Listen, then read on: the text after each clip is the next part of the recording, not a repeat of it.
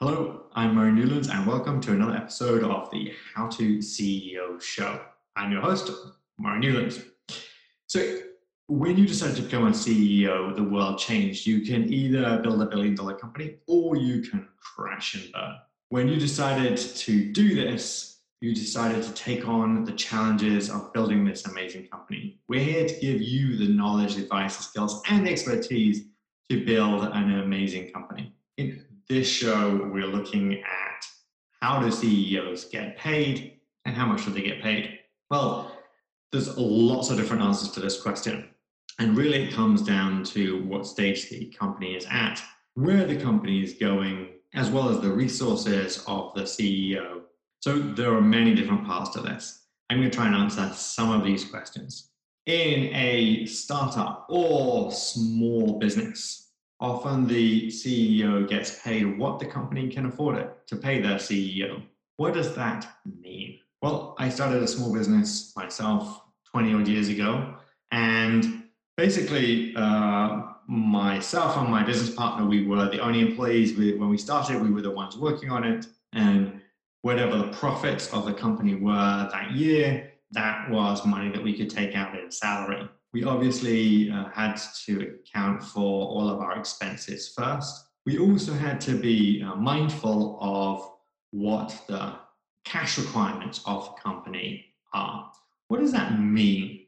Well, as the company grew, we had to buy more and more supplies. And sometimes uh, companies that we were working for would take us, we would have to buy those supplies in order to sell those things to the uh, uh, customers sometimes some of those customers will take a long time to pay, up to 180 days uh, for one of our bigger customers. So being mindful of that, if we took all of the money out, we wouldn't have enough cash to buy and sell those goods because of the lag time there.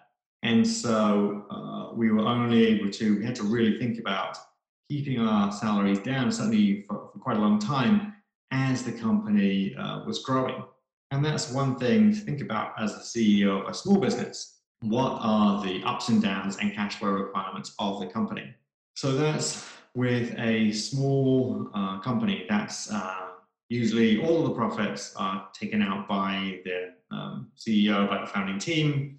Um, those are normally split according to uh, different elements. One part might be salaries. So you might have one element if there's a team of people working on it um, or even just two people working on the company together, you might say, okay, um, a salary, the market salary for this type of job is this type of uh, compensation. Let's say you're both working at the same, let's say one person is doing one type of skill, you might say, hey, that skill is um, worth this much, 100,000 a year, whereas the other person is using a different skill, which is worth 200,000 a year, so you might split it that way. You might also have a different split who owns what part of the company. So you could say, there are different ways of doing it. Say you could say, well, we'll just split the money equally. You could also say, hey, well, it, depending on who put what into the company, start with normally. You could say, hey, well, um, we'll take salaries according to market rate, and then we'll also have a split of the profit depending on who owns what part of the company. That's also common in small businesses when you have investors um, equity investors who you might, for example, set up a business, you might not have all the money you need. Maybe it's not going to be a huge company and not going for massive growth, but let's say you um, you want to set up a and make it really simple. Let's say you want to set up a taxi company. Um, you buy, you say, okay, I'm going to put in five thousand dollars. Someone else says they're going to put in fifteen thousand dollars. You buy a car for uh, twenty thousand dollars you say, okay, well, I'm going to take the salary of an average driver, but then we're going to split the profits according to I take 25% because I put in 25% and you take uh, 75% um, because you put in 75% above the value of average um, average driver. So that's one way of looking at it. So that's a, a, there are different simple ways to look at how much a CEO is paid. In a startup, how much is a CEO paid? Well, often initially, um, that will depend on the CEO and what they need to get out of it. Ideally, the CEO will take as little money as possible and reinvest as much of it in the company as possible. Once the company starts to get funding, it may well be possible for the CEO to get um, to get a salary as they go up. Normally, that's relatively limited, certainly in the first few rounds of funding, because uh, everyone's trying to keep the costs down and grow the company as fast as possible. Once a company has raised more significant rounds of money, um, there are um, companies, there are agencies, there are uh, charts, and there are kind of industry norms for how much CEOs will get paid according to different stages of the company. So it's relatively uh, easy to track. Also, something that's often negotiated with investors. The board will decide, hey, the, the startup can afford to pay the CEO this much. This is a fair salary compensation. And then that will be um, uh, issued to the CEO as their salary compensation. Often that will be a basic plus um, potentially milestone uh, achievement goals.